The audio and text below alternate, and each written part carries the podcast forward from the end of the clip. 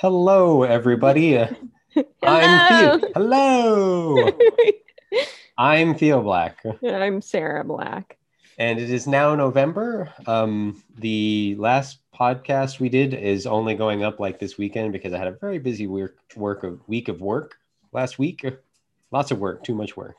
Um, but we are now in November, which means we've started on our Marilyn Monroe quest adventure journey. Extravaganza. extravaganza, uh, which means that um, we watched a few Marilyn Monroe movies. We're going to talk about the Asphalt Jungle to start because it's, Mhm. I think it's her first role, or it's not her first role, but it's like Not her first role. not her first role, but one of her more noteworthy roles, I guess. I'm not sure. But we're going to talk about the Asphalt Jungle, so we're going to spoil that. We're also probably going to talk. We might reference All About Eve, or like um, we also watched Don't Bother to Knock, or some of our other movies. So spoilers for the Asphalt Jungles, and maybe spoilers for the others. We're also going to talk about those other movies later, but just we're we're doing the Asphalt Jungle to start, and which is Okay, silly, cool. which is extra silly because she's barely in this movie.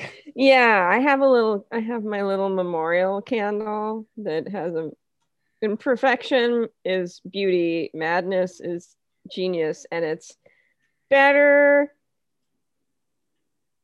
to be absolutely ridiculous than absolutely boring. And who knows if she actually said that. Um, this is a, you know, a Karen candle. yeah.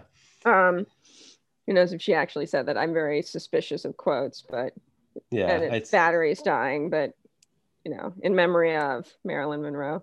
there you go. Um,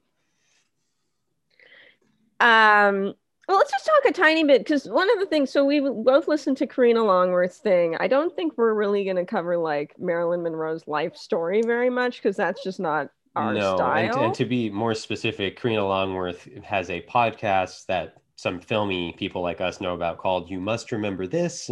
Non-filmy people know about it too. You call me a snob, but like, hello. Well, no, I I was just saying I don't know how well known it is. I I I, hear true to, uh, crime people talk about it. So oh there you go. Uh, but uh, you must remember this, and specifically one episode that was done originally, but then later incorporated into a three episode part of the Dead Blonde series. right. Um, And um I don't know, do you want to like so we're going to talk about the asphalt jungle. Um we did re-listen to those Karina Longworth episodes that covered kind of this time the first two so far. We're gonna get to the third one. Uh covered this earlier part of Marilyn Monroe's life and career, but I was kind of curious cuz we we did this a little with the Romero stuff.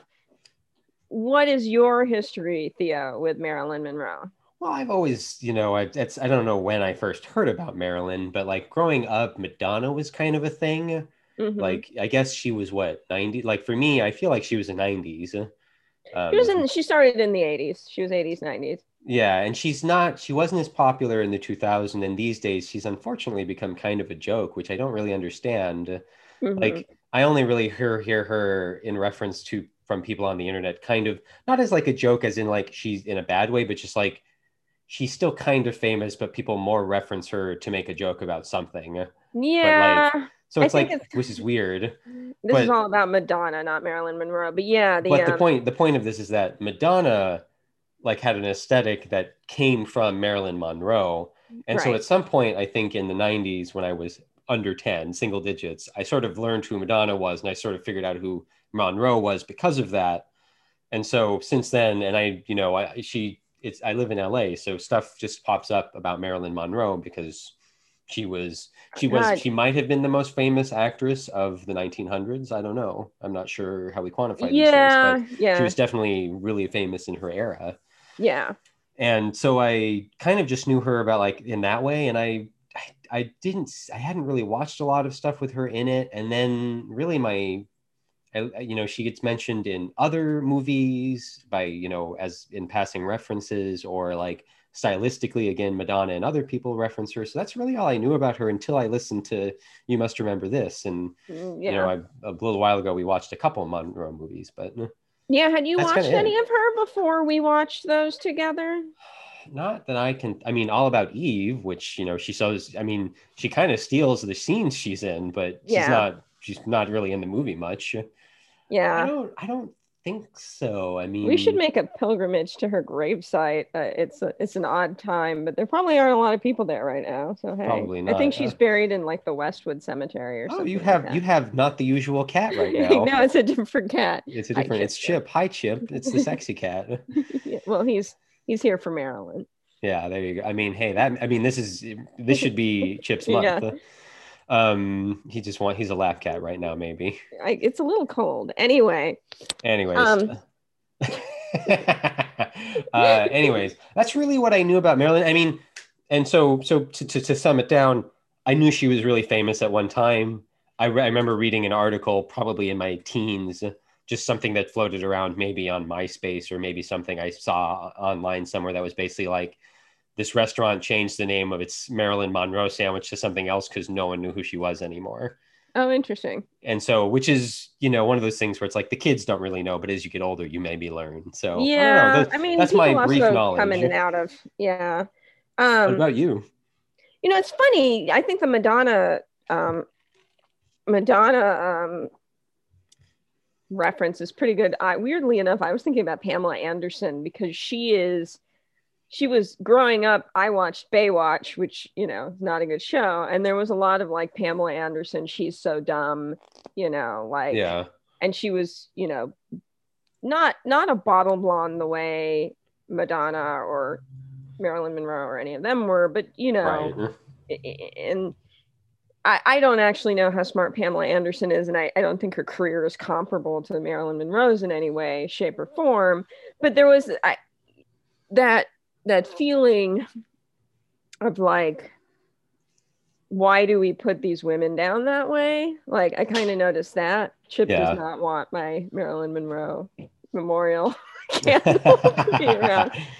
Um, and I didn't. I, she just was kind of in the zeitgeist, as they say. Um, just you know. And yeah, I kind of struggled with like, you know, am I supposed to dislike her because she's really stupid? And at some point, I realized like, no, she was a really smart person. And I watched I had heard a little bit. I had, you know, heard the sort of uh, theory that she like was really into sex, and you know, she was kind of a dumb blonde, and she wasn't a very good actress. Which now that I've learned more about her, I think is just old. And I mean, it's probably not all old white men being stupid, but it's just yeah that's that's where my brain went with it. Uh, well i was these days. definitely uncomfortable with that kind of a notion as a kid like the the over sexualized human being made me uncomfortable it man or woman probably more so with women but they're you know like i've never really been that into rock stars because they have a very hypersexualized persona yeah, and it, it's not my thing yeah, um, and um, so I, I think I saw Gentlemen Prefer Blondes, or I saw one of those like in college, and but I haven't seen all her stuff. But I was always just like, she like Rita Hayworth to me is just magnetic. There's something about her that like just captures my attention, and so I've always liked her for that reason. yeah. Um, and her story's tragic and tied into other tragic stories, obviously, in weird ways. Like, Well, and J- JFK? No, not JFK. Which president Yeah. is it? Oh yeah, JFK. yeah, JFK, Yeah. but like probably not really, but just you know the way everything kind of gets tied up, um, yeah. or grouped together oddly. Um, but yeah, Interesting. Yeah, no, I, I you, you it sounds like you knew a little bit more about her than I did prior to you must remember this because you must remember this is really where I learned everything I knew about Marilyn because it was she was a big blind spot in my filmography until yeah, I definitely had. Yeah, I mean, I, month. I I have weird blind. You know, I the era of Marilyn Monroe. I'm not that s- well. I'm probably more strong on that than it's hard to say at this point. Anyway, Yeah. let's get on to the asphalt jungle. Well, yeah. Uh, So, oh, well, so here's a little lead up. The first episode of the You Must Remember This is actually a lot about how Marilyn got to be in Hollywood. And at the end of that episode, I believe, or maybe at the beginning of the second episode, it talks about how there were two movies and that she was had bit parts in Asphalt Jungle and All About Eve that were noteworthy. But the thing that probably propelled her to fr- to fame was actually these nude photos she took Right. and like how she spun that, you know, per Mhm. Karina Longworth, how she spun that to sort of make her image more well known and to sort of be the girl next door and to to we feel that weird dichotomy that women have to Yeah. where they're like both both virginal and and chaste and naive and sexual and and free at the same time. You know. Yeah, and I kind of want to talk about that a little in ref to, in reference to what we watched. So Um, yeah, I, I just wanted to put that in there. And there's there's some other stuff in that episode. I just I'm just I'm just pushing Karina Longworth's show because it's great. There's stuff in that episode about her tragic childhood and not tragic, but just some of the tr- hardships Well, she, she had. has and this interesting background, like just really quickly, you know, fatherless child. I don't think she ever knew who her father was. yeah, Raised in this in in Hollywood and and in love with Hollywood, you know, by by women who worked in Hollywood in in very um early editing work with her mom. yeah, had- not not not not star level, not powerful positions. Um no. and really wanted to be a movie star like and that's an interesting story because you compare that to something like rita hayworth who really didn't want it you know and, Yeah. it- and it's interesting she has I, I, and that's where like i feel like i got a weird you know because we view people in the past differently depending on where we are in the present and i feel like with madonna with pamela anderson there was a real sleazy view of, of women at that time like the 80s 90s it was like yeah. and that that kind of overlaid with marilyn monroe in my mind where i kind of associated her with all of that like kind of gross over sexualized um Yeah, I was thinking of what was which is that Buñuel with the two actresses in it. Um oh shoot. tristana maybe Tristana. I forget which one it is. You can look it up. But really, Monroe to me, the way it seems like she was viewed, you know, by biographers and the these biographers that Karina Longworth talked about, and just how women are often viewed, you know, but again, Mhm. both chaste Right. and both, uh, uh, you know, free in bed and all that. hmm It's it's and it's not from a perspective of a woman who may or may not want to be either of those things. It was viewed from the perspective of a man who wants her to be the both of those Right. things at the same time. Right, totally. But the interesting thing to me watching these movies and thinking about that, and also having just um,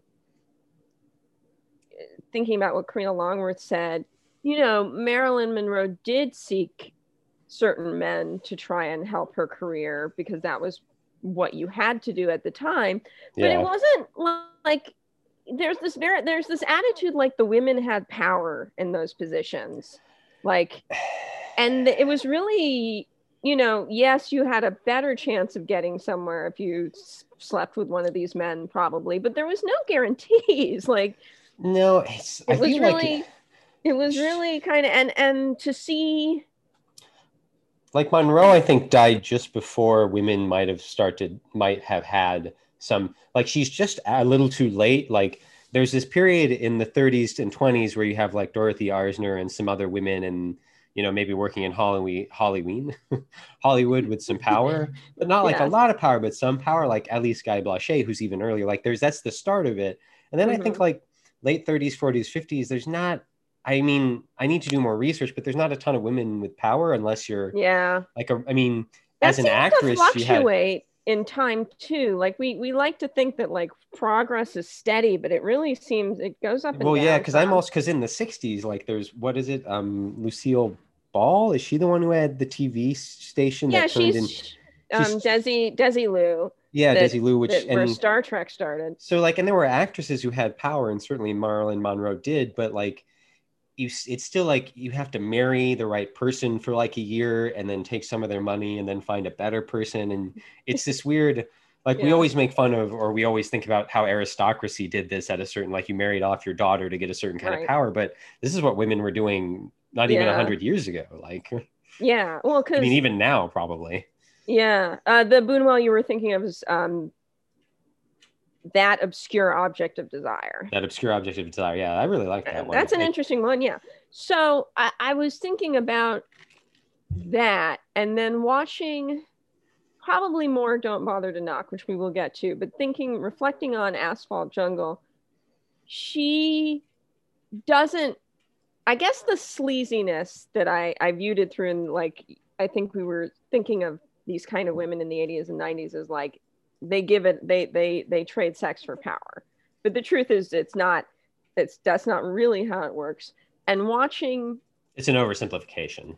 thinking of Asphalt Jungle, like she is not the femme fatale. She is not She's- and and thinking I of a lot of her fatale. roles, ex- and even we'll get to some. I won't name names, but there's something inherently sympathetic about her to me, which is interesting. Like she doesn't come off as evil. She doesn't come off as malicious. She doesn't.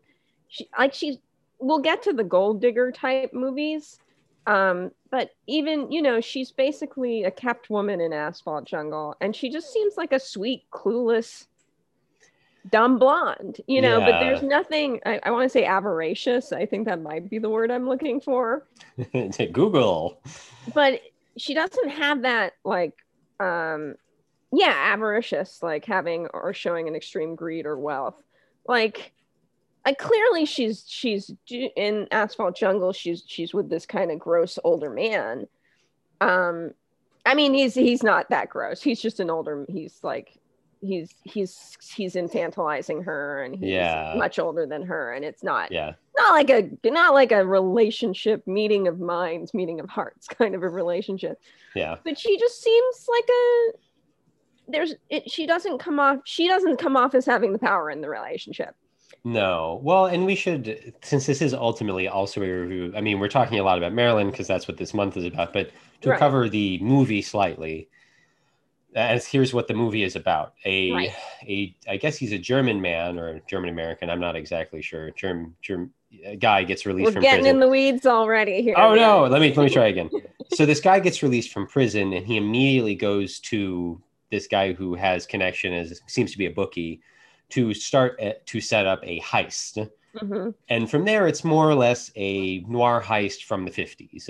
yeah you, gather the team, you do the heist, things fall apart, we and that's the talk movie. in rooms endlessly endlessly Talking in rooms endlessly. and our two women character does not pass the Bechdel test and our two women characters I think it. I think it gets it gets it gets one out of three of the Bechdel test. I don't think two mean- women even speak to each other in the movie. I'm no not sure. definitely not i mean we have doll and we have marilyn right and there's the wife There's the wife. i mean that is what we've got here though like the wife There's that girl who dances Doll. in in the in the Her name the is sh- diner Doll. later. Yes.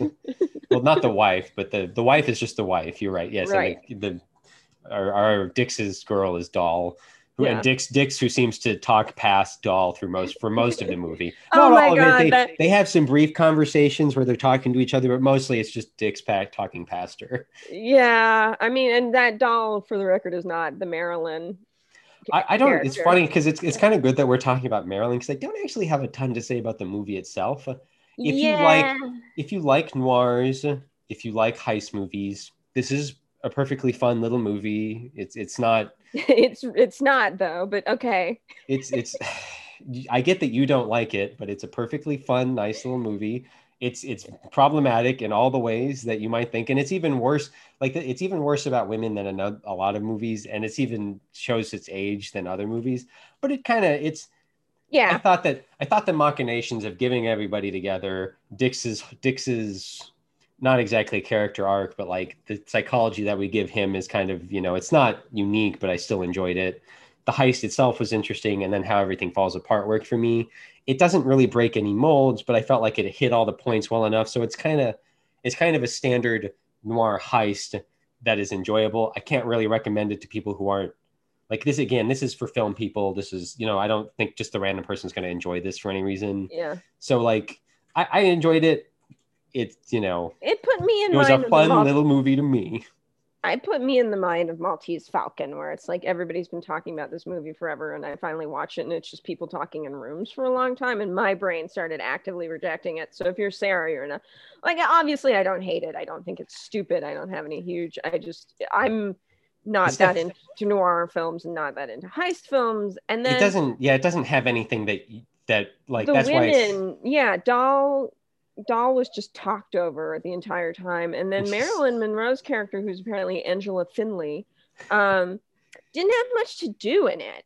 honestly. No, I think eh. she did what she could with what she was given. I think she it felt like she was there to be salacious, honestly. Like just Yeah, and and uh, it's weird to kind of like, show what a bad guy that you know. This is a John. Huston movie, and I think John isn't John Huston the one who did the Maltese Falcon, or is that a Howard Hawks? I think Maltese Falcon is John Huston, and I'll this feels up. look look it up, and this feels lesser than the Maltese Falcon to me because there's more interesting politics in play in the Maltese Falcon. I just I just hate John Huston. Seems well to be that's that's the thing john huston and and I, that's actually a point i'm about to make is john huston is like a man's man like both Yeah. in when because he's come up in episodes in you must remember this and Yeah, he just he's he's a man's man and i find it interesting because a part of why i find the asphalt jungle interesting is it's it's all this toxic masculinity and like there is something there about like how it's this guy Dick's trying to get back to his childhood almost and like how he really just likes horses because they were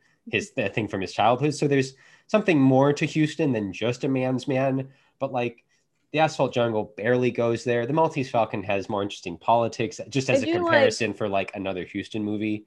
And I Huston do like Treasure of the Sierra Madre, which I think doesn't really have any women in it at all. No, Um, but that's different because that's that's like here's here's you like it's by omission, right? You were saying I like it, there's no women in that movie to be upset about. There's Exactly. no yeah, so it's like they're not even there. And like and also, that's a, basically a horror film on some level, and that's why.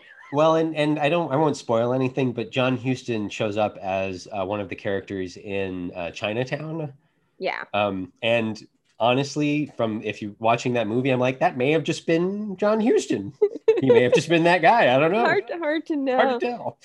so uh, yeah, um, it's funny because now I mean we're talking all. I mean, there's not much to say about Marilyn. Okay, so here's what I want to say about Marilyn Monroe in it, though, and this kind of goes over the All About Eve. From what I understood from the episodes of You Must Remember This, like people want to say like, oh, John Huston and um, I forget who the director of All About Eve is, but like they just saw who she was and plucked her and put it in it and that's not it. Like she just happened to be cast in those roles and people liked her in them and also the nude photos. But it makes me think of the story of gary cooper and wasn't he in wings? Yeah. and he was in wings for like a minute this Yeah. you know and and everybody like wrote in like who is this guy like we Yeah. and it's funny i i kind of like i've definitely felt that way about tv shows or movies where you have a, a side character and like you're just like i who's that like you know and being a kid well uh, thankfully the internet came around by the time i was in my late teens then you'd go like try and find what other things they've been in and you'd hunt Yeah. them down and it makes me think of like is that kind of what happened you know because she when she's on the screen it, i would actually i agree that all about eve her she's stronger performance she's she's got We even- interesting to say like I mean, we have barely even gotten into the fact that, like, in this movie, she has nothing to say in Asphalt Jungle, and I don't think she does very well in it. And I think it's John Huston's fault. yeah like, well at least that's i my actually guess. remember her lines because when she appeared i was like oh and i paid attention for a few minutes because no one was ranting about a cult at his girlfriend who was like you know i had a hard childhood and he's like i don't care you stupid woman would you please leave This Like, is no, you're you're he- reading. You're, no. you're reading so much into this. You're adding all this stuff underneath. No, like, he comes with his shot friend and kicks her out of the room. Like, did that or did that not happen? Yes, but he's. It's not like it's not like oh, you're a stupid woman. I fucking hate you. It's more just like this is like again. She's she's more of an accessory. This is like ignorance. Like he He, just isn't comes thinking to about her it. for help and then tells her to shut up and go away. Oh yeah, he does, Does do that that. Yeah, Yeah, Actually right. happened in that movie.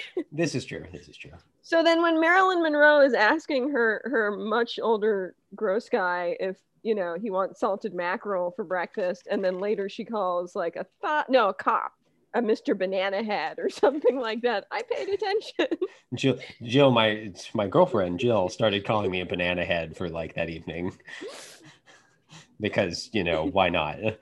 You I, I know it, and again, I He it's just an and she's Marilyn Monroe though. It, makes me the other thing it made me think of. I'm just going off is uh, Judy Holliday, and it's like she she's Marilyn Mon- she she acts she totally acts but she's also just got a certain I guess it's a persona kind of to her but I mean that makes it sound like I'm saying she doesn't act and meanwhile it's like Tom Hanks you know he's he's always he's almost always the good guy. He's almost always you know but he's well he's he's Jimmy he, he's our our generation's Jimmy Stewart or whatever. Right and for some reason when you know when women do it it's you know it's it's lesser than the fact that men all have personas too but it's it and that's kind yeah. of what i was going to with um she has this this this yeah it's the innocent sexuality kind of. Yeah one and so my thing because like i before you know i i the only thing i had for reference as far as like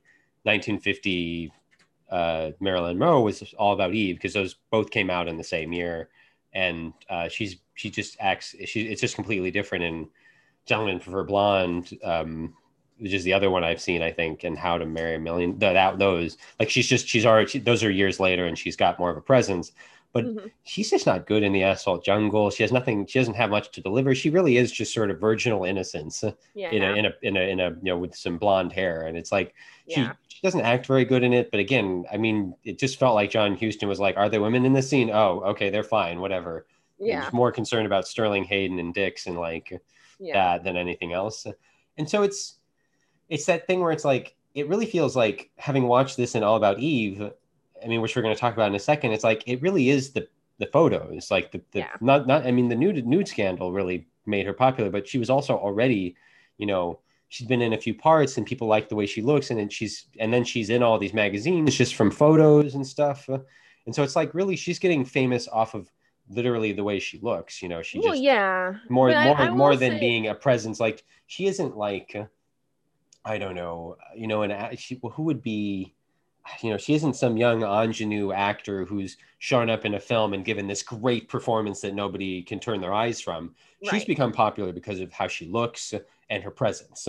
I think photos, I, I, think her presence still has something because I well, yeah I just I mean her, her her presence in a photo not more than her presence in, in the a Asphalt film, Jungle she just doesn't have that much to do she mm. her lines are largely not that interesting she's acting yeah. against this guy and and there's not much to their relationship but there's still something about her that catches your attention so yeah I mean I it's more like for in case in the case of the Asphalt Jungle I can understand how people would feel that way, but watching the Asphalt Jungle, if she wasn't Marilyn Monroe, I don't know that I would remember that part. Yeah. Like she's pretty. I mean, but like it's hard it's, to I, say. Yeah, like I don't I have a different thing than people. I don't like Marilyn Monroe is beautiful, but like I, I don't she's not any more or less beautiful than a number of other people. Like I, I in later movies, she has a presence that I think is really something. But like in Asphalt Jungle, I just it didn't yeah. really work for me. But uh, but again, it's interesting to see her in that role. Yeah. You know, just show up there. Yeah. So yeah, that's that's I think all we've got for early Monroe. This has turned into the Asphalt Jungle review in early Monroe, and we talk mostly about early Monroe because there just isn't a lot to the Asphalt Jungle. It's not. It's I mean, if you again, if you like heist movies, if you like noirs from this era, like this is kind of your thing. There's it, some it interesting. Me I mean, there's some male character acting. A guy who's a dead ringer for John Waters kept distracting me. Like, it, you know, it's not yeah, that there's nothing in this. And Sterling Hayden as Dix, I think, does an interesting job. Yeah. I, I, think his character is genuinely interesting. Not, not, mm-hmm. not unique. It's, it's fairly. It's not too much deeper than skin level, but there's something there, and and yeah. it, it's. I think I, I was reading on Wikipedia that it was it is one of these films they've thrown into the Library of Congress for being mm-hmm. significant. And it's like I kind of get why that is. Like, I'm glad I watched it. It's not one I'm going to personally go back to watch that often, even though I like noirs. I mean, I'm sure you won't. no, but, so I, I, mean, I'll listen to people explain what they get from it, and yeah, I and there's there's some other actors who show hear, up in but... this. Sam Jaffe is interesting. Like there's and the guy who plays, um, I think it's yeah, a Louis Calhern. No, who is it? No, Marc Lawrence who plays Cobby or Kobe or whatever. Like he's kind of an interesting character. Like he, it's not a, again not a unique role, and also for people who like heist, it it's kind of like Rififi comes from these kind of movies, and Rififis are really. The more I think about it, the more I kind of appreciate what Rififi was. it mm-hmm. is like the best version of like this generation of heist movie is kind of what Rififi is to me. So, anyways, that's what I got for this. So, do you want to briefly talk about All About Eve, which we kind of talked about before? Yeah, let's do a slightly more, you know, this is more for YouTube than the podcast, but um, you know, look at the time codes if you want to skip this for the podcast, but for or not, because maybe we'll say something new and interesting here. All about Why Eve. are So you so worried about spoiling these Marilyn Monroe films in a way that you weren't for the George Romero? They're older. No one cares. I don't know. I'm I'm a head case. Okay, so again, we're spoiling all about Eve and probably some of the other like Asphalt Jungle and Don't Bother to Knock, maybe who knows other Monroe stuff. But so Yeah. all about Eve is 1950 and it comes out towards the end of the year, so after the Asphalt Jungle, for what it's worth. I don't know when they were shot. Mhm. probably you know in that order but all about eve is about um is is not about what's oh shoot now i need to change to the actual page for all about eve so i can remember the character names it is about eve um Margot Channing and Eve. Margot channing and so margot channing is played by um, Bette Davis and she is a renowned theater star aging not quite in her prime anymore. And eve who's played by Anne Baxter, shows up and is like i'm really infatuated with you. And margot channing thinks she's kind of cute or whatever and so takes her kind of under her wing and sort of gets to know her. And then eve sort of wheezes and it sort of becomes clear that eve is star crazy and trying to weasel her way into you know, stardom and that's kind of what the movie is and It's a great movie. it's a great movie at least i think it's a great movie it's Great dialogue. great I mean, dialogue Buckle It's your just- seatbelts. It's going to be a ro- rocky ride. It's going to be some kind of a ride. it's going to be Anyway. a bumpy everybody buckle your seatbelts it's going to be a bumpy ride Bette Davis Yeah. is so good Yeah, she's Uh, really good in this. This is like this. This is one of the ones that doesn't pass the the reverse Bechdel test. Like, I don't think there are two men in it that talk together about something that's not the women. yeah So Well, so uh, so this is notably for some people maybe. So this is Joseph Mankiewicz, who I think is kind of famous for being a director who didn't make a ton of films, but he like his kids went on to be kind of famous in the Hollywood era. He's And like it's a dynasty. Um, isn't there and- a movie about him coming out? No, I'm mixing him up with someone else. Okay. May, I don't know, but he made two movies in a row. I think it might be All About Eve, and then whatever he made the year before that. That like he won Best Director and Best Writer or something. So like he's got a Mhm. couple of credits like that to his name. And nowadays, I think his most famous offspring might be Ben Mankiewicz, who's the guy who shows up on The Young Turks, I think, and also Turner Classic Movies. Like he's one of their main like guys Mhm. and he knows like he has all like he is actually friends with one of with the uh breakfast all day podcast like he's kind of their on a, he's their fourth member he just never Mhm. shows up to talk to them about things um Mhm. like about movies it's like very rare and like occasionally he'll like you watch Chappaquiddick Chap I forget the name of it but it's about the girl who died who was the aide to one of the um Kennedys I think. Anyways and he like his family knew that family and they were mm-hmm. friends. So it was interesting to hear his take on it. Anyways but the reason ben is like that is because joseph mankiewicz who directed all about eves was from this era. So it was kind it's kind of a it was a prestige movie that today people really like. It way passes the Bechdel test even though a lot of the time the women are talking to each other about men but it way passes the Bechdel test. And it's i i really They're like talking it to each other about women a lot of the time. It's all about Eve. yeah, but when they're talking to Eve, they're also talking about like the director husband and like Eve is trying to get Yeah. him. So there's like, but it, but it's not, it's not as icky as it is. Like usually it's like, You're making Women- it sound like like it doesn't pass the Bechdel ca- test with like flying colors. uh, well, I guess I'm, I'm, I'm, I'm, I'm not, my language isn't very good here. It's more just Yeah. interesting because it really is about these relations between these different people in the theater world. But this isn't, we're not really here to talk about the movie other than to say that it's great. You should watch it. Uh, If you don't like it, and that's Marilyn fine. Monroe appears in it for six minutes, seven minutes. I only got three And- minutes in my YouTube, but uh, She she shows up with Addison DeWitt, yeah. um, who Who's is that actor who's also in Rebecca, which I don't know why. George. Sanders. Yeah. Um, and she, I think he's grooming her kind of to be a star, and He's a critic, kind of, right? Yeah, but he's he's somehow involved in her career because he like But he's sends just her yeah, off. he's trying to get her to like make friends with these people. Yeah, and she's she kind of steals her scenes. It helps again, like versus we were just talking about Asphalt Jungle. Her dialogue is much better. She's playing so much against- better. And she really turns a good phrase. Like she's Yeah, the the bit about like you know why do these men just all look like rabbits? You know, like yeah, the all look like Um, rabbits. What was well, the and it helps that she's with George Sanders, and he's got such a particular persona in this that they kind of play off each other really well in both scenes. Because in in both scenes, it's her and him, you know, and, and in in Asphalt Jungle, it was her and you know some guy, and and there wasn't there was she was wasn't a lot of chemistry. She's kind of just there. So where whereas here, like you you you in these few minutes get this real sense of like these this kind of he's he's definitely grooming her. He's definitely like part of what's going on.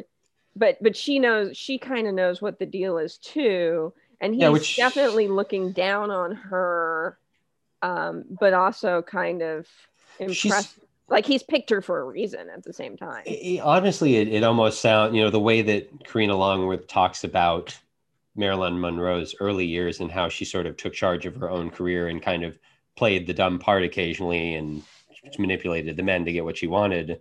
That you know, the the bit part she plays in All About Eve might not be so far from how Marilyn might have been, Yeah. you know, just in how she had to She deal with a- things. yeah what she the, the part she played in her even in her personal life she was a very smart person so Well, yeah, That- that's she. She. It seems like she might have played dumb occasionally to people to like get what she wanted, but yeah like, and the I think the role in All About Eve makes her seem a little dumb, probably just because that's how it was written. But like Marilyn, I don't think was. Other than that, Right. again, she might have played that part occasionally, and it feels a little bit in All About Eve like she's making. She makes this. What was this? She makes a comment about something. You know, says, "Oh waiter," but I can't say, "Oh butler" or whatever. she can't say oh butler because there might be men named butler Yeah. and addison dewitt the character is just like that's that's the smartest stupid thing i've ever heard Right. So and, it's that. and that's kind of it that's but that's it she's not saying something that's outright like dumb it's like it's like a well thought out stupid thing yeah like and so it, there's there's an aspect to her character like tr- there's a level of cleverness to her character that i think comes both from the writing and from how she plays it like Yeah. she has this breathless way of talking you know that's kind of makes her kind of childish that you know Mhm. seems to Mhm. persist through all her career not that i've seen her later movies but like that's how she talked either Mm-hmm. originally or intentionally i don't know if that was a voice she was putting on but it kind of again it works as this sort of young starlet and this again this innocence that she's portraying and it, it works for the role and and the dialogue really helps make it her seem the, the dialogue really helps that character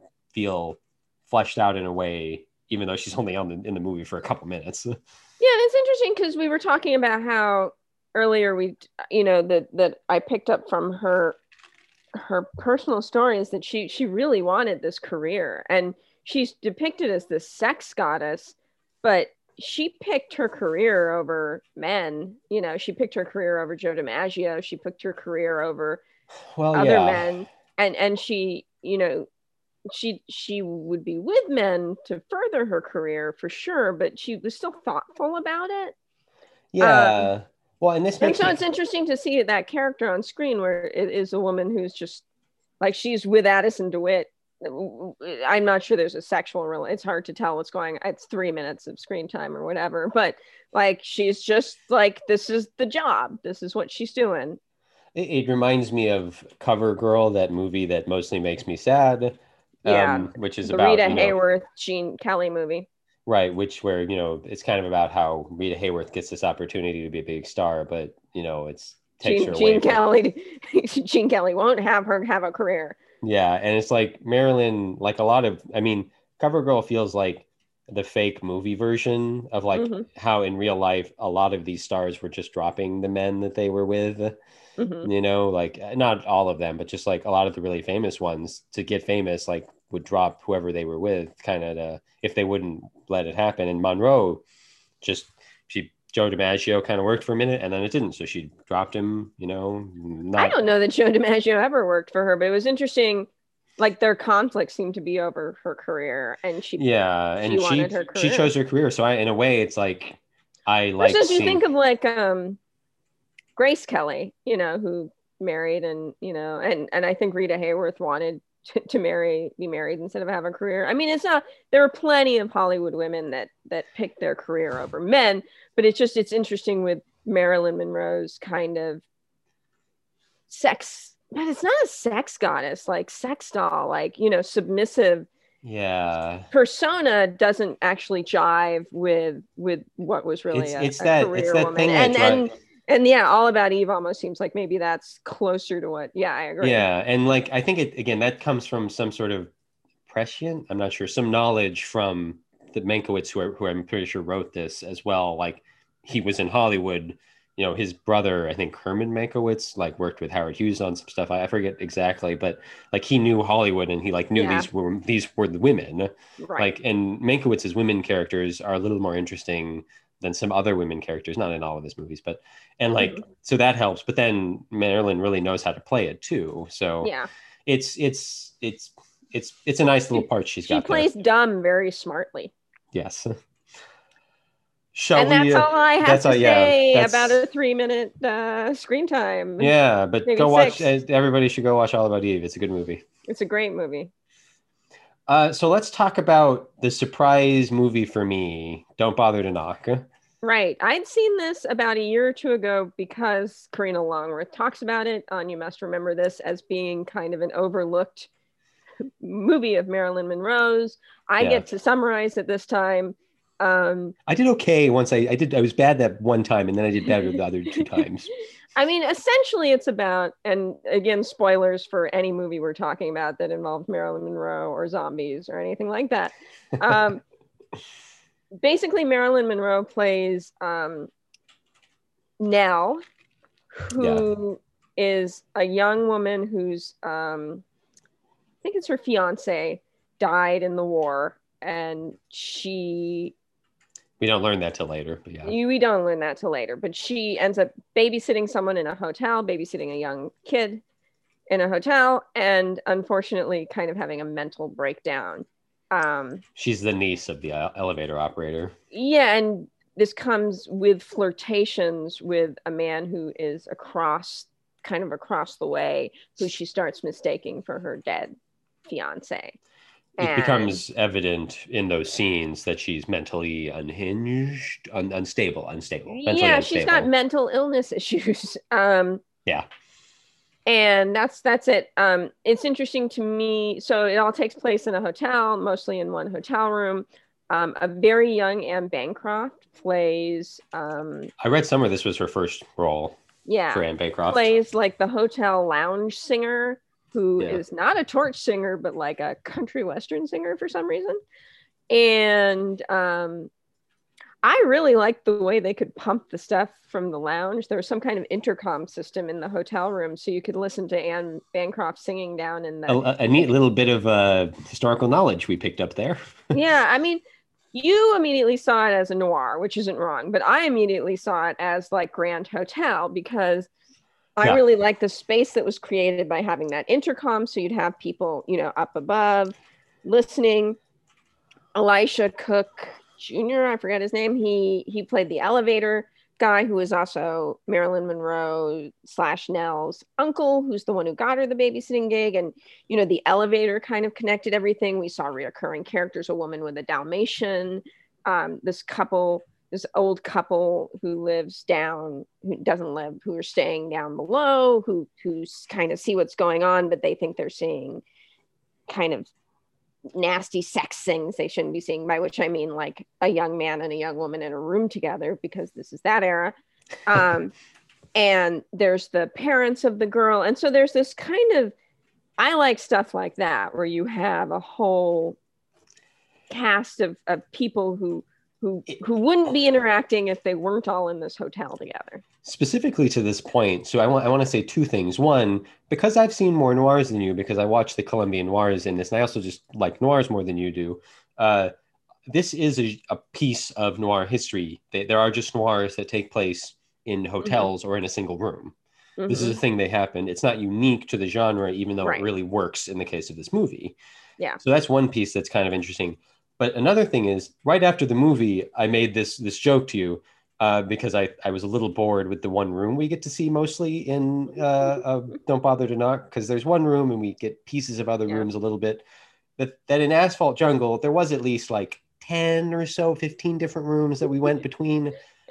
And that was about, I mean, that's probably one of the only things, maybe the Mhm. only thing I'll give Asphalt Jungle over Don't Bother to Knock. Mhm. But what you're talking about is actually really why the movie feels bigger than one room yeah. like you it's like these different like in asphalt jungle it's the same five guys yeah. different configurations in 10 or 15 different rooms Mhm. in don't bother to knock it's one room with marilyn monroe in it but then the uncle comes in and leaves the jed comes in and you know is there for a little while Right. parents are downstairs and they're sort of connected to everything but they don't know what's going on so there's this this this level of tension building by having all these different pieces and we're not right. entirely sure how they're all going to meet. Right, totally. Um, and uh, the other thing I want to say before I really would uh, ready to get into Marilyn's performance is that it's almost. I mean, I think it is a B movie basically. It, it- to me, that appeals to me more than a John Huston film, apparently. But like we had the guy who ends up being Thurston Howell the third on Gilligan's Island is a character. James, Elisha James Cook Backus, Jr., who's been in a million things. Um, Jim Backus, who is also in It's a Mad, Mad, Mad World, which we watched semi recently. He's the Right. pilot. He's the drunken pilot who doesn't fly the plane. Willis Bouchey, who um, I recognize from being in No Name on the Bullet, which is a B Western. So it's all these like, I, I, you know, you want to call them like working actors, like because Yeah. because they're not Marilyn Monroe's, and Marilyn Monroe isn't Marilyn Monroe at this point either, and Anne Ban- Bancroft isn't Anne Bancroft yet at this point. So it's not like you don't have any stars in this movie, even though Yeah. Marilyn Monroe would go on to be one, Anne Bancroft would go on to be one. I don't know the guy who plays Jed, who is um Richard Widmark. He might, He- oddly enough, be the one who's least well known and has the least most. He's familiar though. I don't know. I don't know how famous he was at the time, or He's like he looking at doesn't his have credits. a ton of uh, movies before, and they're not really ones I recognize. So, No, but he's he's been he's been in movies like Judgment at Nuremberg, and 1961. for Like he's, he's the one that plays um, the man that gets she mistakes for her uh, dead fiance. So, um, right. so you know, we've talked a lot about B movies. I always like. I like this for not being the Grand Hotel. I like this for not having Right, and we we got star-studded in, cast for not having duchesses and rich people for just being about some poor girl who who's just having probably has mental health issues to begin with and then her her her fiance dies tragically and you know her her uncle you know it's like the richest people in it are probably the parents of the uh the girl that's just girl watching. or maybe the older couple but like you know Well, and and you know we've talked about this right after we watched it, as we often do. We start getting into these you know half hour long Yeah. debates, and then Jill is like, "What are you guys doing?" No, We've been talking I made you for-" stop last night because I was exhausted and I spilled milk all over my keyboard and just wanted to go to bed. Yes, that was hilarious. Um, unfortunate but hilarious. Well, and you pointed out, you know, we both like B movies, but you definitely appreciate them more than I do. Like a really good B movie to me is better than almost anything. But Right. below that, there's a lot of movies that can be I don't necessarily Yeah. appreciate the way that you do. And so, but like I think you're right that like, and I'm stealing this out of Sarah's mouth, so everybody give credit to Sarah and not me. uh, when I say that like they tend to be able to do things bigger budget movies can't. That's Yeah. one of the ways they get people interested is by going off the beaten path. Yeah. I mean, that's oh, that explains you know a lot of horror movies from the '60s, '70s, and '80s. Even I think you know something Stuart Gordon's entire career. you know. basically yeah and so like there's and i think there's really a, a and like sometimes they're not well done and that Yeah. can be annoying and there's all and you know a b movie can still just be bad and sometimes like a b movie turns into a bad good movie who knows Yeah. but like in the case of don't bother to knock it's an interesting kind of story that i'm getting a sense that people had more of a clue about the psychology of people than we give them credit for pre 2000s because like now there's a lot of interest in mental health that i feel like really has been like i don't feel it existed when i was a, even a teenager necessarily you know 15 20 years ago when i was a really you know when i was a preteen and a teenager but like there was knowledge of this it just felt like it was more of a fringe thing like this is somebody with a mental health issue that is really interest. It's not. She's not a villain. Mhm. Not you know. There's a lot of humanity to her character. Well, and that's what I thought was really interesting because I was thinking about that when you they cast Marilyn Monroe in, in the part of what could be a salacious horror film with Yeah, a super sexy crazy lady, right. you know, who might kill this kid. And you know that I mean certainly there have been those films of just like, you know, I, I mean I even briefly flashed on the um um indecent no the it's the um Michael Douglas Glenn Close film where she's his mistress and like gets revenge on him. You know, there's like oh, True Romance or something? Or no, that's completely wrong. Um Oh, excellent. Good. I'm glad I was so wrong. I have no true. I true lies. No, I don't know. um fatal attraction is what There I'm we thinking go. of. but you know there there are these like you know I like crazy women movies which I know is is not the politically correct way to say it but you know I'm not a big fan of like fatal it, fatal attraction it's it's um but this one is done with such you know Marilyn Monroe you just it's hard not to feel for her even when she's doing really off-putting things. And it was interesting how from almost the beginning she was off-putting. And you know you're watching Marilyn Monroe who who almost doesn't fit in this because she is so pretty. Um and they she's not she's not platinum blonde. She's definitely like her hair is is got darker shades in it and it's very short. Yeah. um i mean it's not like uh buzz cut or something but it's it's pretty short. Um yeah. and there's something but then so you want to just think that the weirdness is seeing like a young marilyn monroe in this part but she's actually just being shifty eyed and not quite meeting people's eyes. And then you know There's just there's just something off and she's beautiful. And there there's something interesting about taking such a beautiful person and we make we make having them be be just having a, a mental break. Well we make the joke you know two they're the beautiful people in the movie so of course they're going to fall in love right? We make that joke about all these things we watch and like mm-hmm. this is really a movie that's like no the beautiful person has a problem yeah. you know? And that's a, that's something that's noteworthy and uh but there's like a motivation for her problem but yeah she also does things that are like really like she bashes her uncle over the head she ties the little girl up like Yeah. she there's nothing cute about no about like there's nothing like cutesy marilyn monroe about what she's doing and you know maybe the way it's shot and shown it's still like sympathetic towards her and why she's doing that and and her character is a catalyst for the male character's growth which is you know what it is at least the women. It's interesting because the the um it doesn't feel that doesn't feel as icky as it often does. It is still a part of that problematic trope but it doesn't feel but it's Like- interesting because his the reason he needs to grow is because his girlfriend dumped him very decisively the the Anne Bancroft character whose name I can't pull up fast enough to say. And he needs to grow to get her back. And it's she she's unrelenting and like no I don't want to be with you and I don't want to be with you for this reason and I don't think you're a good person kind of is what she says. And so in a weird way the Nell character, and Marilyn Monroe character, is a catalyst for the man's growth so that he can prove himself worthy to another woman. yeah Which is kind of an interesting. it it's a, After the asphalt jungle, man, I was just happy, happy to be it, it's, happy to see a man need to prove himself to a woman for her it, to, it to, has to uh, to agree to take him back. You know?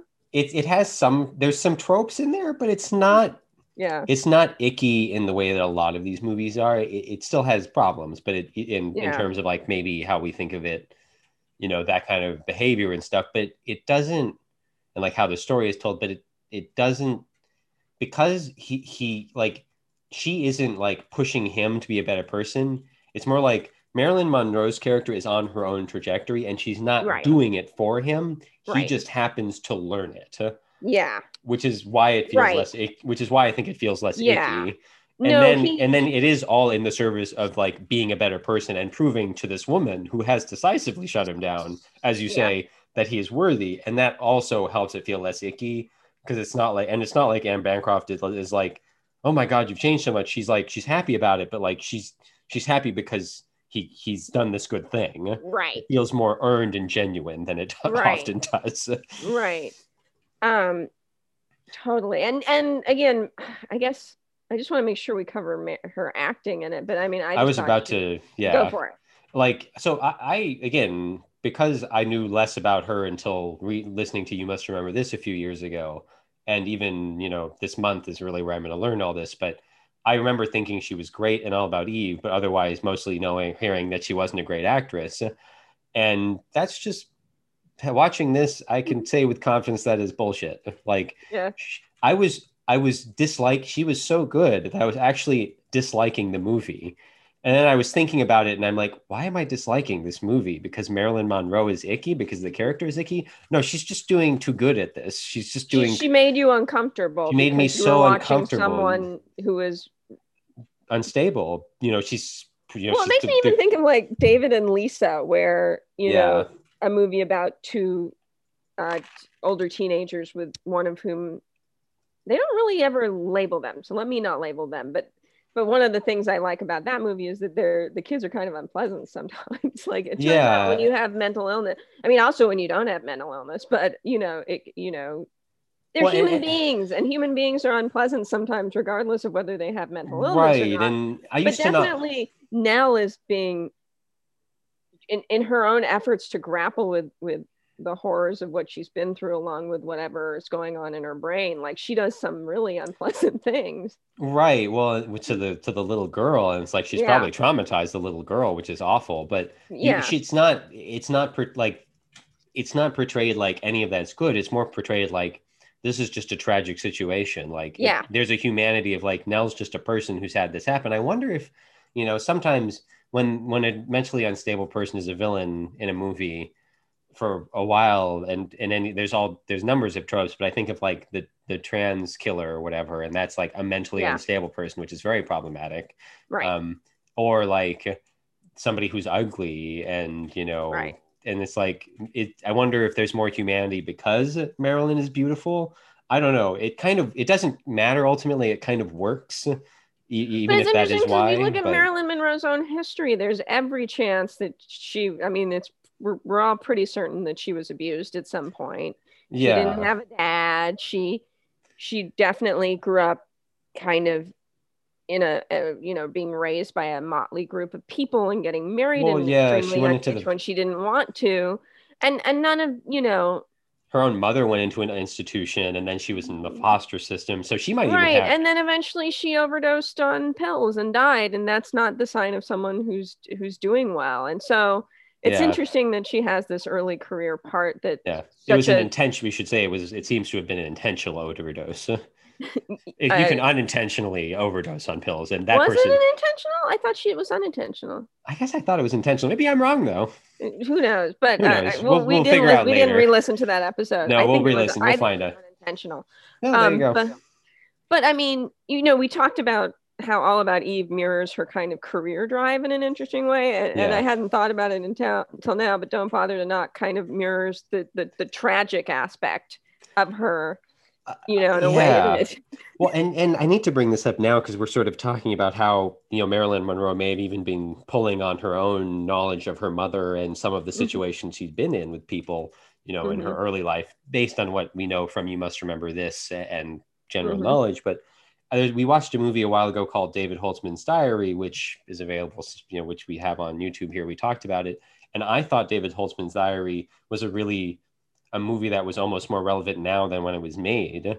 Mhm. And weirdly, I think Don't Bother to Knock might be more of a movie for today's world than the world it was made in. Because yeah it's really with our focus on mental illness issues and you know, you know, it's never specific what is wrong with Monroe, and she may.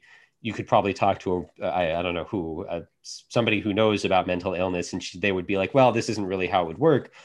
But you know, she the trauma was triggered by the death of someone she loved, and then she was in Mhm. an institution and never quite got better. And you know, it, it's it's just so modern in that way, where it because of how because of how I mean, I hate to say this really, but because of how humane and like like there's an honesty to her and how she's acting and like an honesty to how the other characters are trying to figure out what's going on that just isn't always present in movies about mental illness right from an era prior to 2010s even i would say Yeah. you know it, it really depends like uh, you know and there's nothing wrong because sometimes i mean there's nothing wrong with having some of these movies that might be problematic it's just that this movie don't bother knock really doesn't feel like there's a trope in it that like went Yeah. on to the future like this isn't a part of a trope and Yeah. this, there's no tropes from this movie that went on into the future so no i mean that there is the deranged killer lady movies you know that that are much more horror films than this is so Yeah. Well, and I my last point, since I think we're wrapping up, is that I was talking earlier about how there's these hotel room movies. I think this movie is kind of a good movie, maybe partially unintentionally. Like Marilyn Monroe is really good in it. The dialogue is mostly good. The situation is mostly good. Again, as you say, there's all these characters, and that makes it feel bigger. But like, it really works that it's a one room movie because it's the whole point is it's kind of Mar- all, we're all in Marilyn's Yeah. head and like how she's Yeah. behaving. So yeah unintentionally by it being one of these lo- kind of probably low budget or at least made for less money noir movies really helps it and then oh, what was the other piece i was gonna i was gonna cover there's another aspect that i thought really worked for it that really makes it work in this realm i can't remember what it was but like there's i think it's this weird oh oh marilyn monroe has like her persona that she was cultivating i think is like Mhm. she's just like innocent and you know, you know she's Mhm. innocent but like Mhm. and I was gonna I forgot to say it earlier, but she's kind of sexual without knowing it.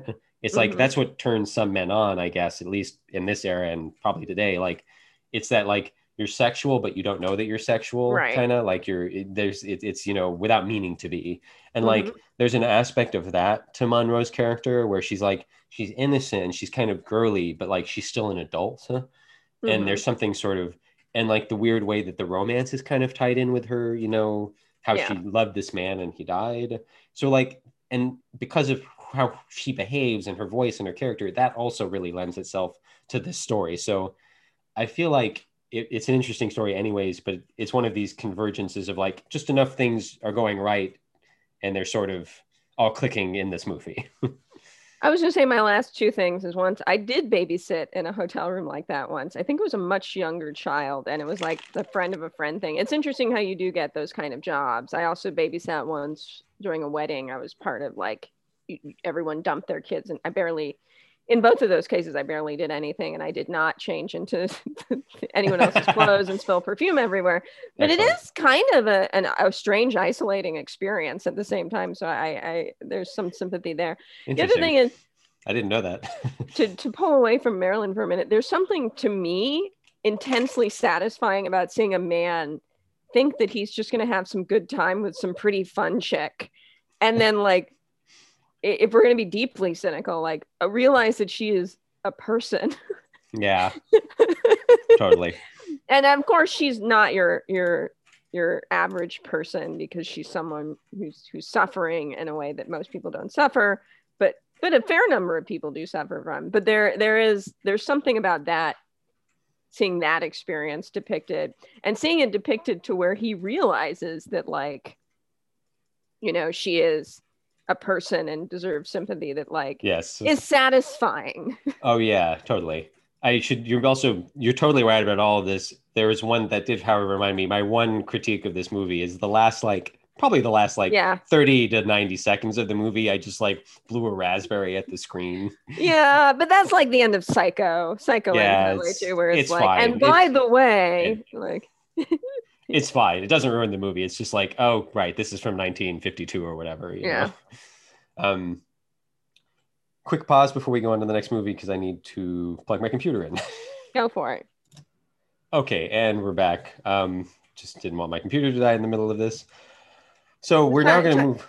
Yeah, time to talk about something completely different. And now for something completely different. Uh, so we were just talking about Marilyn Monroe movies, and now we're going to talk about Crimson Peak from 2015. Uh, Sarah, you get to describe this one. Um, Mia Wachowski, and I forgot to pull. I think it's up- Wasikowski, but Yeah, Wasikowski. It's hard to Yeah. pronounce. um, plays Edith Cushing, a young woman who marries Tom Hiddleston, because wouldn't we all, and gets taken back to his creepy, creepy manor and finds out the secret behind Crimson Peak. it is a Um, very gothic story. Spoilers, because we always spoil things. yeah. I showed this or had Theo watch this because I grew up reading gothic romances in the 70s, which is a terrible time for romances because that rape romance was a thing of the 70s as well. Ugh. Um, gothic romances were a little less problematic, but they always featured young, innocent women going to creepy manors and finding out the secret behind um, what was really going on there. And that is what this movie is. Yes, uh, this and this and okay. There, there. The one thing you haven't mentioned is Tom Hiddleston's character's sister is. I think it's his character's name is Thomas Sharp, and his sister is played by Jessica Chastain, and, And her la- name Lady Lucille, Lucille Sharp. yes. Uh, the the other impetus you did not say this, so I'm going to bring it up. I had Sarah watch The Vampire Lovers, which I build as gothic, and it is gothic. It's gothic in like setting specifically, a little bit of the tone, a little bit of the atmosphere, a little bit of the characters, but also it's from the 70s, and so women show off their breasts and like it isn't really gothic in terms of like story at all. So well, and here's what's you know, I was just starting to watch the Red Letter Media Group talk about um, uh, the haunting of Bly House or whatever that is, which is the Bly to- Manor. Bly Manor, which is this the uh, uh, I'm not not really a sequel, but from the people who did Haunting of Hill House, Yeah. and they called it gothic. And um, I think what the Vampire Lovers was missing, because not all gothics are romances, Right. but what Vampire Lovers was missing to me was mystery. There was no mystery yes, to that is, Vampire Lovers, There is and, it- there's and like I think. Blah, there's- I think the vampire Gothic- lovers also has like just a like a teaspoon of thriller in it and that's it it's it's also missing the thriller aspect which often goes with gothic but i'm not always i don't think Right. I, I think Gothic is often a mis- mix, mix, mix of horror and mystery, and then Gothic romance. Obviously, you then add romance to the entire thing. Um. So yeah. Uh, Yeah. But I get the feeling, you know, I didn't. I hadn't. I saw this like some num- not in the theater, um, a few years ago, and it stuck with me. And I rewatched it because I made you watch it, and it's yeah, it's it's you know it's from okay. our favorite director guillermo del toro Note the sarcasm in my voice or the, No, I mean I voice. like there are things I like a lot about Guillermo del Toro. i'm mostly just joking but, and guillermo del toro is a fine and great director and many people I love just him i'm just joking because the most recent movie i think i've seen of his was the shape of water which did not Which- work for me No, me neither. And and I think he has reoccurring problems that you can see in Crimson Peak. Pretty. I have things to say about him later, but and not, not I say that like I'm going to talk it down to him or something. things say about, things about him. Him. I, this has all sounded too negative. Guillermo del Toro seems like a wonderful man. Like I literally, the I mean that. He seems like LACMA of all his stuff. I, I think I'd love to have a beer with him. Oh my god, I'd love to know Guillermo del Toro. I don't love his movies. I'm sorry, Guillermo, but he sounds like a wonderful man. Yeah. Anyways, Um, where were we going with all of this? here's my here's my question to you, Sarah. Talk to me about why you like Crimson Peak. Okay, so it's not the dialogue and it's not the story. The visuals are great. Uh, Guillermo del Toro is really good at visuals, and true. the the blood mud that seeps up from the cracks, the the manor that has like just a hole. It's not realistic, but it is No. it is like over the top, and I don't mind that it's over the top. Yeah. Um, I also like that I've been thinking about this since I was rewatching this. Guillermo del Toro is someone who can show you the monster and it's fine. Because in most movies, you see the monster and you're like, I don't care. I'm really sick of flower faced vagina teeth monsters. I've seen them. I've seen them so many times and they're not scary. They are not scary to me. No. So, but Guillermo del Toro does great monsters. And so you have these ghosts, Yeah. like he full on shows you the ghost. There's a little jump scariness to it that I, I could do without. But the horror isn't the monster, the horror is that that's her mother, and Yeah. her mother looks like that now, and the horror is that those are the dead wives, and that's how they look. So it doesn't really matter gets that that part you right. see them because Yeah. the, the this the the visually, yeah, they're they're gross and weird, but that's not the really horrifying thing. The really horrifying thing is that these used to be people, and these used Yeah. to be lovely. I don't know if we said it. We're spoiling Crimson Peak. I forgot if we said I that. We're did say it. Okay, good. Um, so that worked for me, and I, I the, I like that Guillermo del Toro's visuals are are at a you know at eleven out of ten every time. Like, and and I think that the gothic genre is a great place to go to eleven. Like, it's just you know gothic architecture is kind of over ordained over ornate right like it's Right. got lots of stuff on it and so for that like you know guillermo del toro is not going to do 2001 he's not going to do like a, a, a No. uh, he's not going to do kurosawa style visuals No.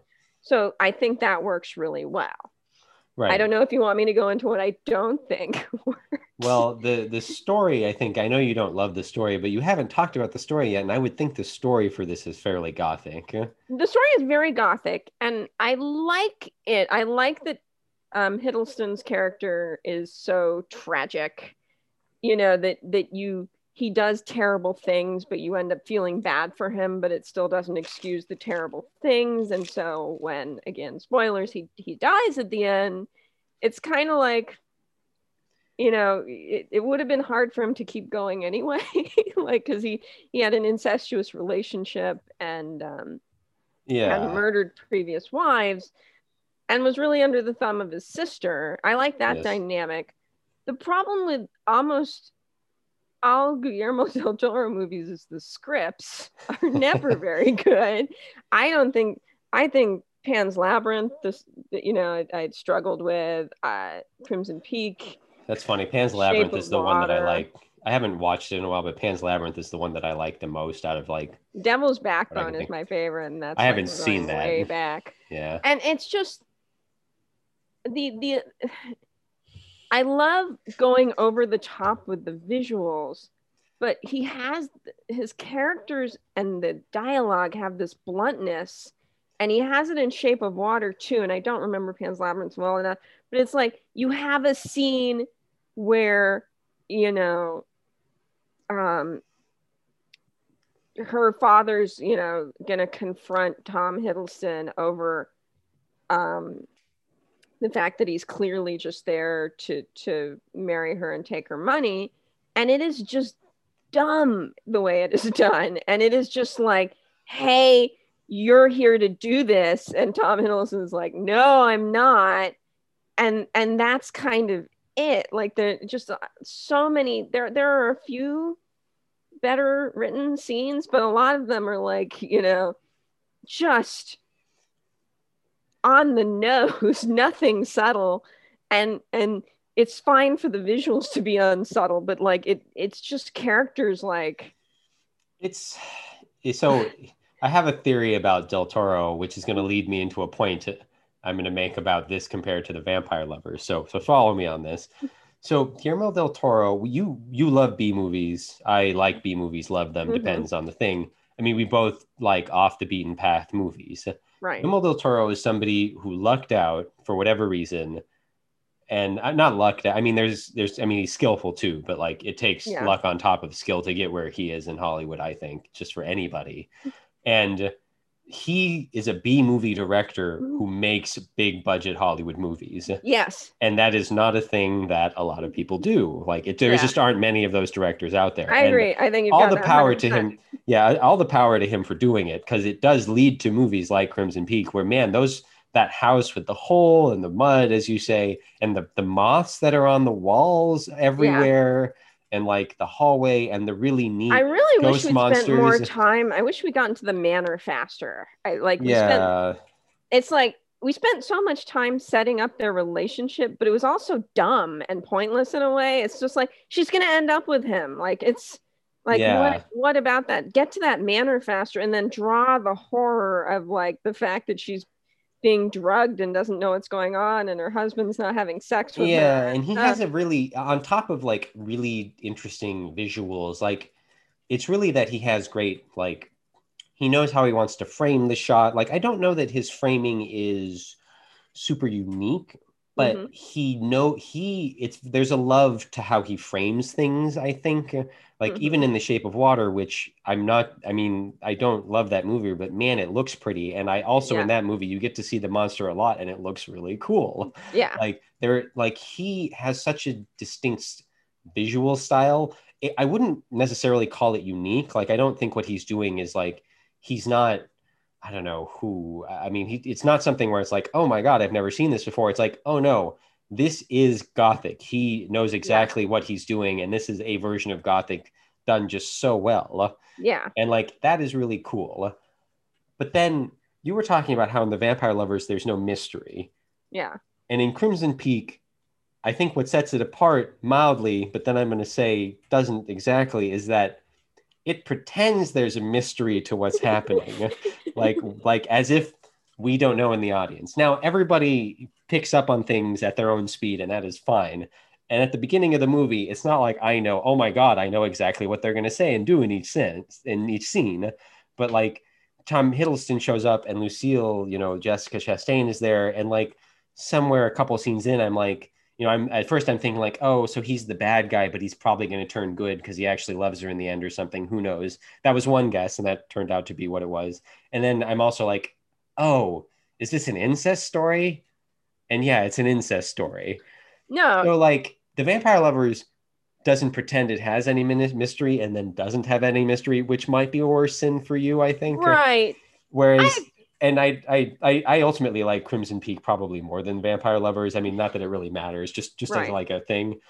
Whereas Crimson Peak pretends that it's a mystery, and it isn't exactly, but it definitely has like better pacing and better tension. No, and I think it would have been a better myth. And that's where if they'd cut a bunch at the beginning where you just know too Yeah. much about what's going on and put that later.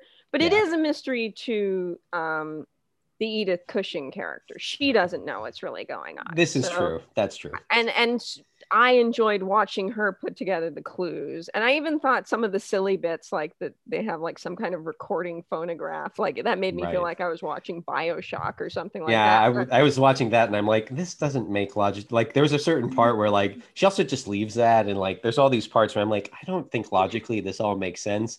But the story, I mean, it is again the visuals are dialed to 11. So when you dial your visuals to 11 and it's Yeah. stylized like that, you're allowed to do things And that's it where- not break the movie. that's where and that's where I, I totally agree with you about b movie director because i was watching this and i'm like who's the audience for this like because in theory i'm the audience for this because i'm so excited that like here is a gothic story on screen yeah. but like it the it, it makes me think of um even the the dawn of the dead remake where it's like but this is not the dialogue for that kind of a movie like you you Not go really. big with the visuals with the atmosphere with the characters and then you go subtle with the dialogue and the story or at least not not even subtle like subtler like just like make like you said make it more of a mystery make it Or you stylize the dialogue a certain way, and Right, instead the like, dialogue is just kind of like, hey, hey where's your nose? Knock.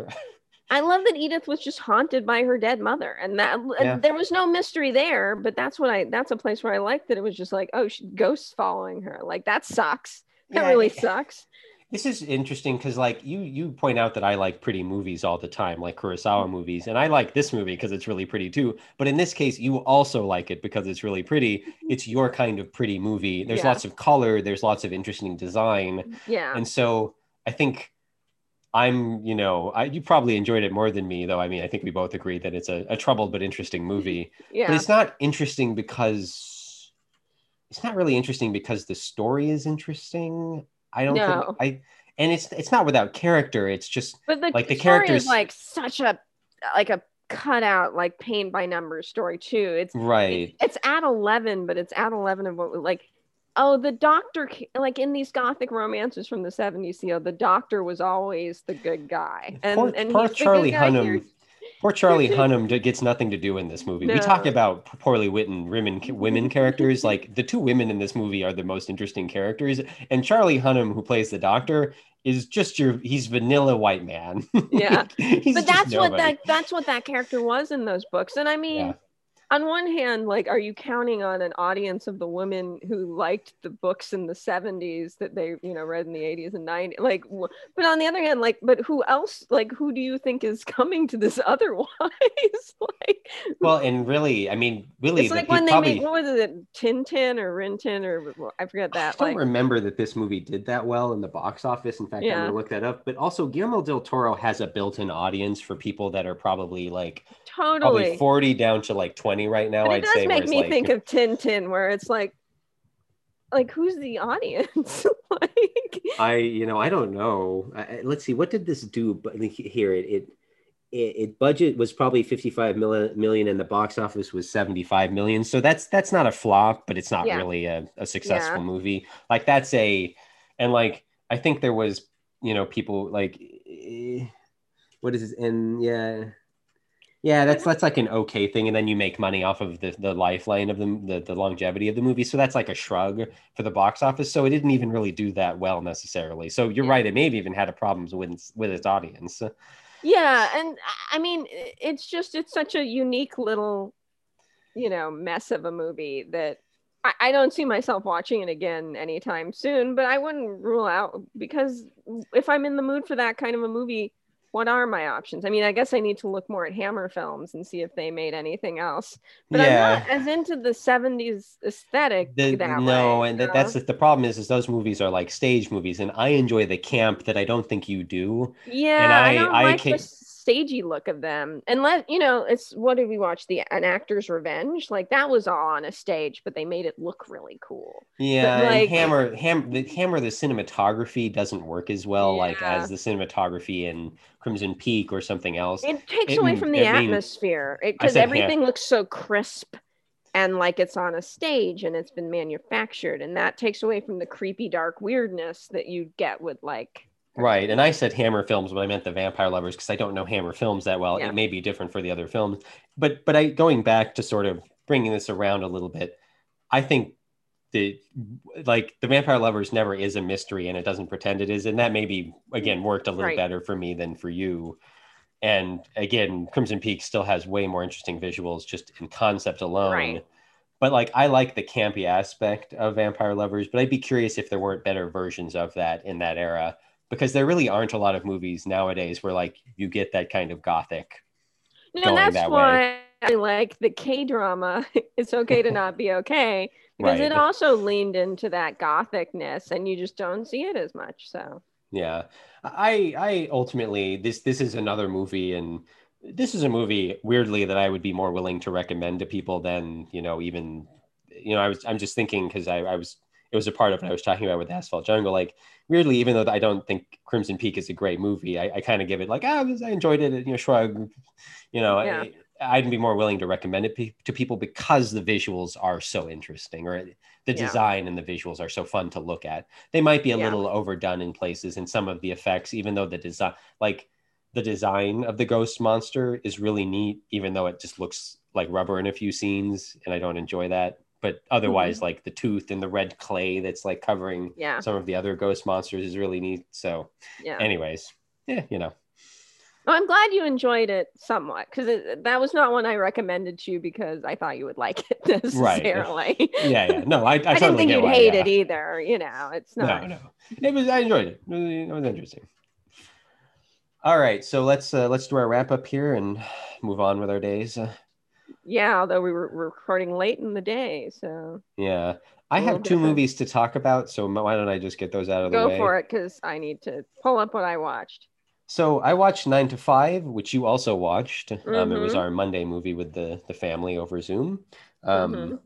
And weirdly, the main star of The Asphalt Jungle, which is now we watched this before I watched Asphalt Jungle and before you as watched Asphalt Jungle, um, Mhm. the, was Sterling Hayden. And Sterling Hayden shows up at the end of Nine to Five, which is hilarious. I mean, Right. they're they are, I think, uh, let's see, almost 40 years apart. so just kind of an amusing little little connection there. Uh, Nine to Five was pretty fun. It there's a the later half, the later half of the second act, I think, lost me a little, where it kind of becomes this power montage about like women running the office. Yeah. I mean, there's there's more to. I mean, there's a lot more to it. Like that's the part that lost me. But for the most part, like it's a pretty fun movie. Like it's a pretty good movie. It's I don't know that I I loved it, but it's it's like we watched Baby Boom, which comes out in a similar era.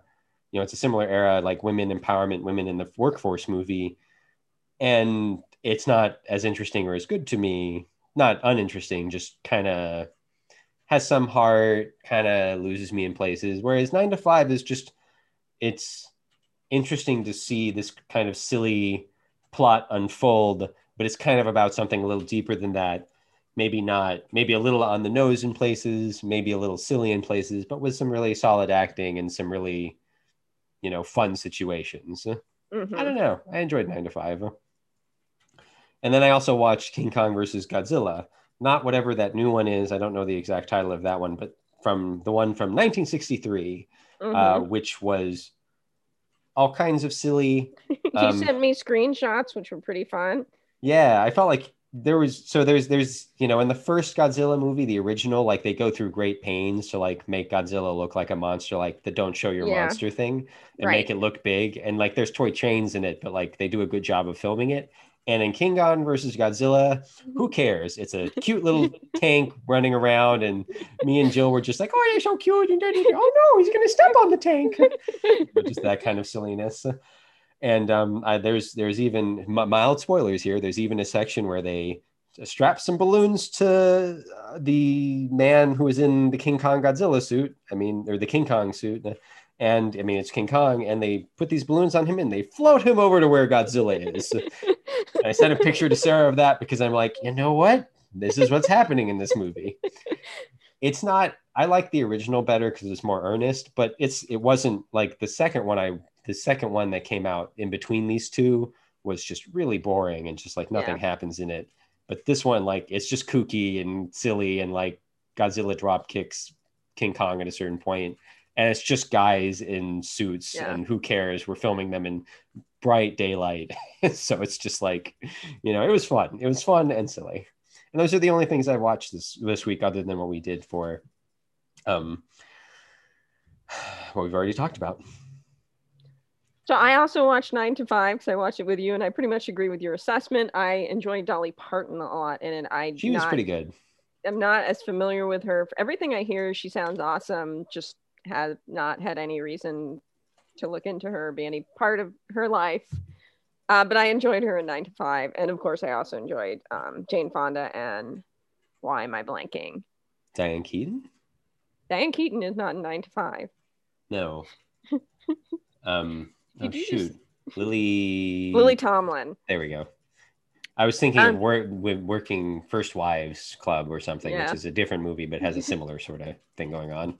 And so I'm still watching the K drama family dramas, which is interesting because they, I think I I explained before, they're they're like soap operas meets sitcoms, kind of. I don't like comparing directly, but it's funny because I talked.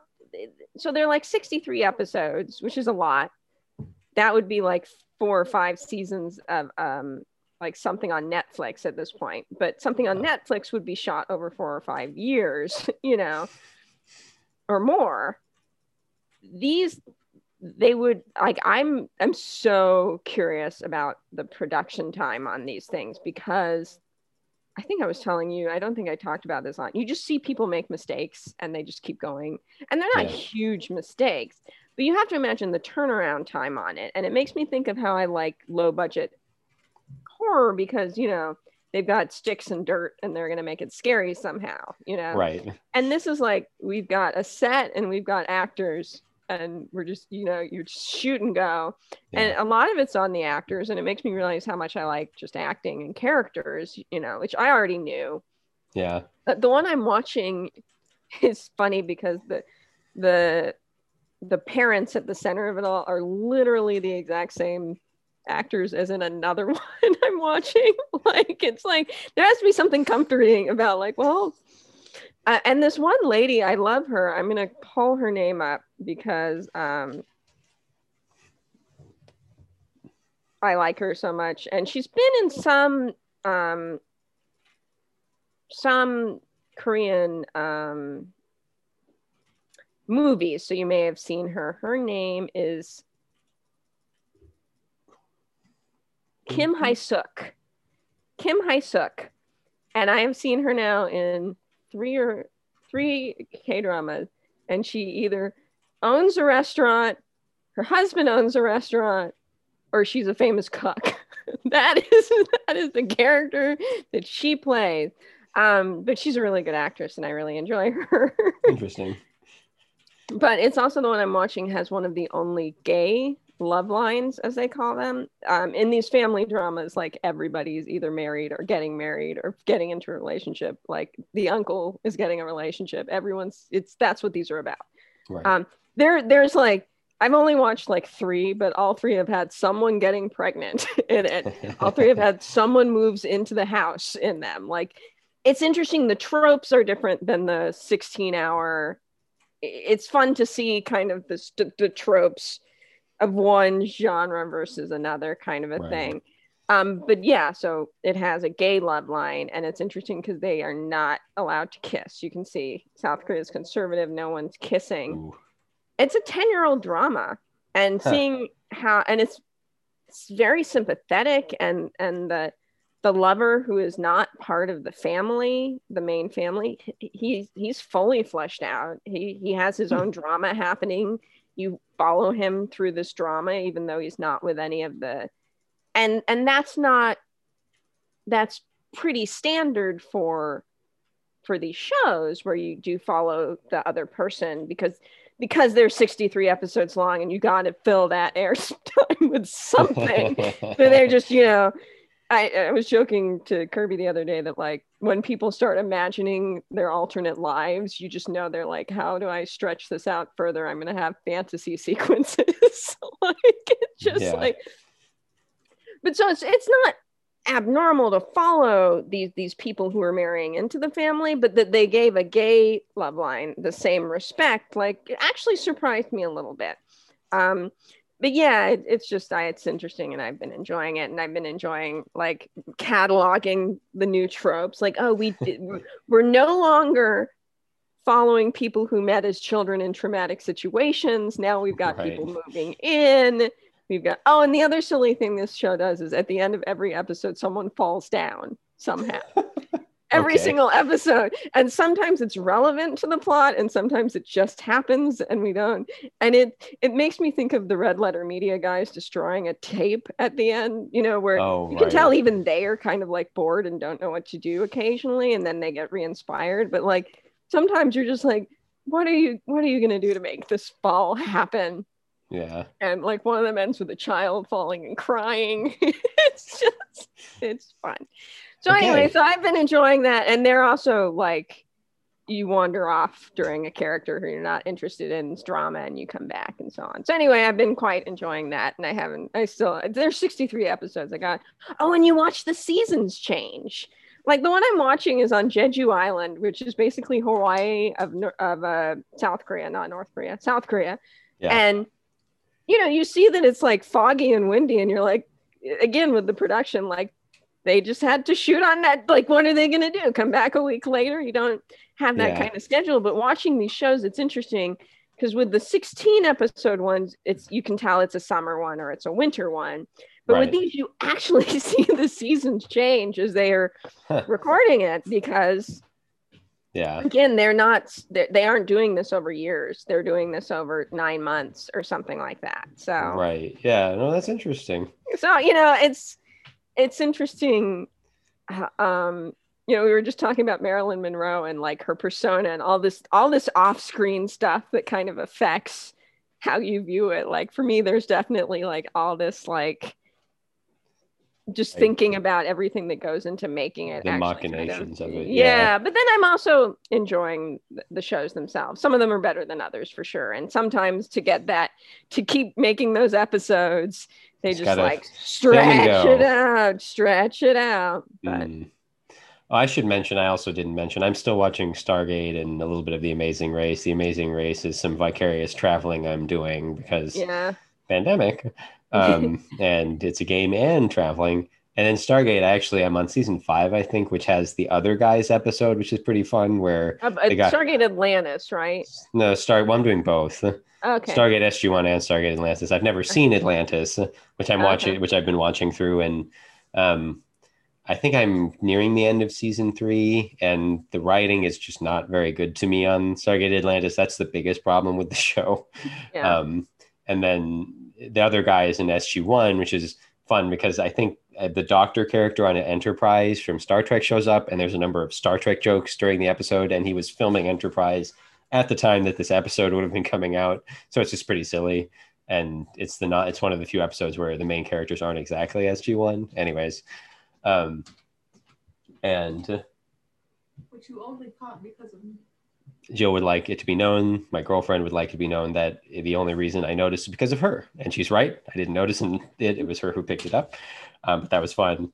And yeah, there's some other good episodes from the season. And and Tony Amendola always, sh- can, whenever he shows up at Bra'tac, I'm like, yeah, Bra'tac, Tony, Tony Amendola. Anyways, uh, what are we watching? Um, oh, I haven't given you the movie that I want you to watch yet. Did you mentioned a Robert Mitchum noir, but I don't know if that's the actual one you want me to watch. That's going to be the next one. This one is going to be Mildred Pierce. Um, I've seen Mildred Pierce. Oh, you've seen Mildred Pierce? I have seen Well- Mildred Pierce. Do you like I- Mildred Pierce? I could rewatch it if you really want. No, I no, don't I just- think I- I've seen it since my late teens, but I mean, it would either be Mildred Pierce I've also the read Past. the book. so Let's do Out of the Past instead. Out of the Okay. Past it is. Um, you, now you feel like you're competing. I'm like, well, I've seen it. I've read the book. I Uh, watched part of the Kate Winslet, but I didn't. I just I like hard. Mildred Pierce and it's going to leave the Criterion I think at the end of the month, so I have to watch it before It's it goes. good. But It's good. yeah, it's good. Watch Out of the Past. There's I don't remember it super well, but I and I don't remember how well or not the depiction of women is in it is, but you like Robert Mitchum, so I'm pretty sure that'll work. And there's at least Yeah. one scene that I think you will appreciate as being pretty ridiculous for what it is. Yeah. But but otherwise, I think it's a good movie. So let's see what happens. Yeah.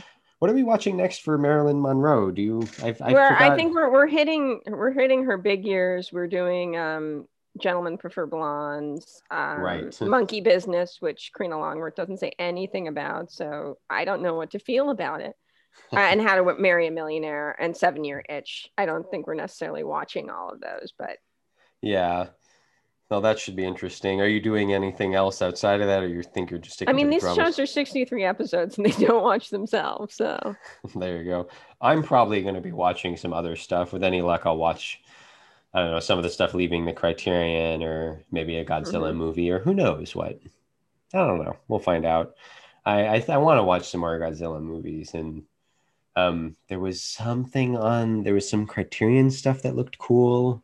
I'll probably watch Out of the Past with you because I haven't seen it in a while. So yeah, I don't have any big things I'm watching this week. Anyways, I think it's time to go. cool. All right. Thanks for listening, everybody. Bye. Bye.